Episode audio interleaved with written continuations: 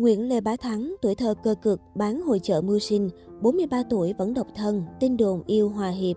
Ghi dấu ấn ở cả hai lĩnh vực âm nhạc và điện ảnh, chàng ca sĩ có gương mặt điển trai từng trải qua tuổi thơ không êm đềm khi sớm hiểu giá trị của lao động kiếm tiền để chăm lo cho bản thân. Ra mắt khán giả từ năm 2002, đến nay Bá Thắng đã có một lưng vốn kha khá ở cả hai lĩnh vực điện ảnh và âm nhạc. Những vai diễn của anh trong các phim Gọi giấc mơ về, Một ngày không có em, Cổng mặt trời, Phiên chợ số được nhiều khán giả đón nhận và đánh giá khá tốt. Bên cạnh đó, các album ca nhạc Nỗi nhớ chưa vơi, Nỗi sầu đêm vắng, Mảnh vỡ, Ký ức của Bá Thắng cũng gây được nhiều ấn tượng với khán giả bằng dòng hát ngọt ngào trữ tình, mang phong cách riêng biệt, tự lập từ nhỏ và hiểu rõ giá trị của lao động. Sinh ra ở Hà Nội, lớn lên ở Quảng Nam, đi học Đà Nẵng, hiện sống và làm việc tại thành phố Hồ Chí Minh. Nam ca sĩ đa tài Nguyễn Lê Bá Thắng có một tuổi thơ cơ cực và sớm hiểu giá trị của sự lao động. Gia đình đông người, ba làm việc bên quân đội, công tác xa nhà, mẹ bươn trải buôn bán đủ các nghề, từ bán bánh mì ở bến xe, bánh canh, sữa đậu nành ở đầu hẻm để có tiền đủ nuôi ba anh chị em Bá Thắng ăn học. Để ba mẹ an tâm làm việc, Bá Thắng đã tập cho mình tính tự lập và có ý thức kiếm tiền ngay từ nhỏ. Anh tâm sự, gia đình Thắng không hẳn thuộc dạng nghèo nhưng cũng chật vật lắm để đủ nuôi mấy chị em. Ngay từ nhỏ khi thấy ba mẹ vất vả làm việc là Thắng đã hiểu ý nghĩa của việc lao động. Lên cấp 3, Thắng tự kiếm tiền bằng việc bán hàng hội chợ Tết, phát tờ rơi tiếp thị. Tiền kiếm ra không nhiều lắm nhưng cũng đủ để chi tiêu những thứ cần. Đối với Bá Thắng, tình yêu nghệ thuật đến với anh như một cái duyên bất ngờ, xong lại theo anh suốt 2 phần 3 cuộc đời. Mẹ của Bá Thắng là nghệ sĩ hát bội Kim Huệ có tiếng ở xứ Quảng. Sau khi lấy chồng, cô không còn đi hát thường xuyên, nhưng thỉnh thoảng vẫn đi diễn giao lưu cho đoàn nghệ thuật Đà Nẵng. Mỗi tối được mẹ dẫn theo đi hát, bà Thắng mê mẩn trước những sắc đèn xanh đỏ vàng trên sân khấu, cùng những bộ trang phục diễn lấp lánh nhiều màu sắc. Sự yêu thích ban đầu của một cậu nhóc được nuôi dưỡng thành tình yêu nghệ thuật từ lúc nào không hay. Suốt những năm tháng ngồi trên ghế nhà trường, nam ca sĩ đều xung phong trong các hoạt động văn nghệ. Anh chàng còn tiết lộ bí mật bá đạo thời cấp 3. Mỗi khi không thuộc bài, chỉ cần lên hát một bài cho thầy cô nghe là sẽ được cho qua. Nghề ca sĩ bạc lắm. Năm 2001, Bá Thắng vào thành phố Hồ Chí Minh để ôn thi vào Đại học Sân khấu Điện ảnh. Theo học ngành diễn viên của trường, Bá Thắng được làm quen với nhiều anh chị trong nghề và được giới thiệu nhiều cơ hội làm nghề. Từ năm 2002, Bá Thắng hoạt động ở nhiều lĩnh vực nghệ thuật, từ máu ảnh đến diễn viên đóng quảng cáo. Tuy nhiên, cái tên Bá Thắng chỉ thực sự được khán giả chú ý từ sau sự thành công của bộ phim Gọi giấc mơ về. Đây là bộ phim đầu tay của Bá Thắng với vai Vương.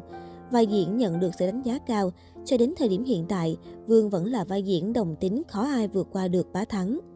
Cùng với sự thành công của Gọi giấc mơ về, Bá Thắng tiếp tục gây dấu ấn với khán giả trong vai trò ca sĩ khi cho ra mắt album Ký ức. Từ đó anh hoạt động song song cùng lúc ở hai lĩnh vực, điện ảnh và âm nhạc. Nhiều người cho rằng đam mê thì chỉ có một, nhưng với Bá Thắng, anh đam mê cả hai công việc đang đảm nhiệm. Với anh, mỗi vai diễn là một số phận khác nhau. Khi là diễn viên, anh sẽ thỏa sức hóa thân và sống cho cuộc đời của nhân vật đó. Còn khi làm ca sĩ, anh được sống với niềm đam mê được đứng trên sân khấu, trong ánh đèn lấp lánh và được nhiều người cùng tán thưởng. Bá Thắng luôn tự biết mục đích cần đạt được và cố gắng hết mình để làm điều đó được tốt nhất. Anh chia sẻ, Thắng bắt đầu đi hát từ năm 2003, thời kỳ đó khủng khiếp lắm, mình phải đi xin chỗ này chỗ kia để được hát. Lương rất thấp nhưng không phải lúc nào cũng được lên sân khấu. Nếu ngôi sao tới là phải ngồi đợi để họ hát trước. Sau phim gọi giấc mơ về, những bầu show gọi Thắng đi hát nhiều hơn. Thậm chí khi mình đến có gặp ngôi sao nổi tiếng ngồi chờ, thái độ của họ cũng thay đổi 180 độ với mình. Nghề này bạc lắm, khi mình không nổi tiếng thì mình không là gì cả. Còn khi có tiếng thì muốn gì cũng được chuyển hướng livestream bán hàng.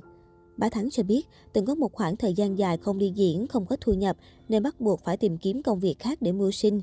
Anh và Hòa Hiệp hợp tác kinh doanh một tiệm trà sữa. Để đẩy mạnh các việc quảng bá sản phẩm, anh livestream để bán hàng. Tuy nhiên, công việc này đôi lúc khiến cho bà Thắng cảm thấy chạnh lòng khi một số khán giả có những lời lẽ tổn thương đến anh. Thời gian đầu khi mới bán hàng, tôi luôn phân vân không biết mình làm vậy là đúng hay sai. Đọc những bình luận của khán giả khiến tôi cảm thấy tủi thân. Họ bảo tôi hết thời nên mới livestream bán hàng như thế. Tuy nhiên đến hiện tại, tôi cảm thấy tự hào về công việc tôi và Hòa Hiệp đang làm. Theo lời nam ca sĩ, bên cạnh thu nhập cá nhân, mỗi buổi bán hàng online, anh có thể giúp được 20 đến 30 người có công việc ổn định. Đằng sau những buổi livestream có ekip và những người hậu kỳ hỗ trợ, anh thấy hạnh phúc vì tạo công ăn việc làm cho họ. Niềm đam mê nghệ thuật với tôi vẫn còn đó. Khi có lời mời tham gia đóng phim, đi diễn, tôi vẫn sẵn sàng nhận tham gia. Bá Thắng chia sẻ.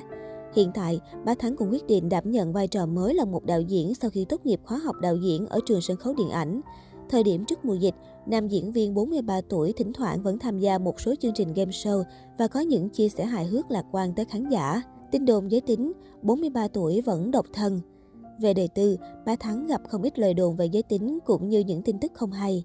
Vốn dĩ bộ ba Lương Thế Thành, Bá Thắng và Hòa Hiệp được biết tới không chỉ là đồng nghiệp mà còn như những người bạn thân thiết khi đã gắn bó gần 20 năm.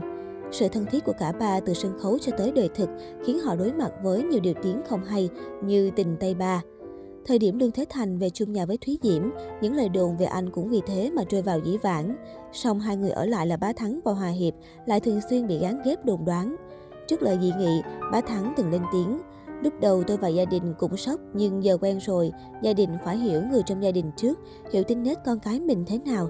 Nếu chúng tôi mới chơi với nhau 1-2 năm thì còn dè dặt, nhưng 17 năm rồi, gia đình đã quá hiểu tính nết hai đứa. Hiện tại, mối quan hệ giữa Bá Thắng và Hòa Hiệp vẫn khăng khít, luôn đồng hành cả trong công việc lẫn cuộc sống. Cả hai nam diễn viên đều lựa chọn cuộc sống độc thân.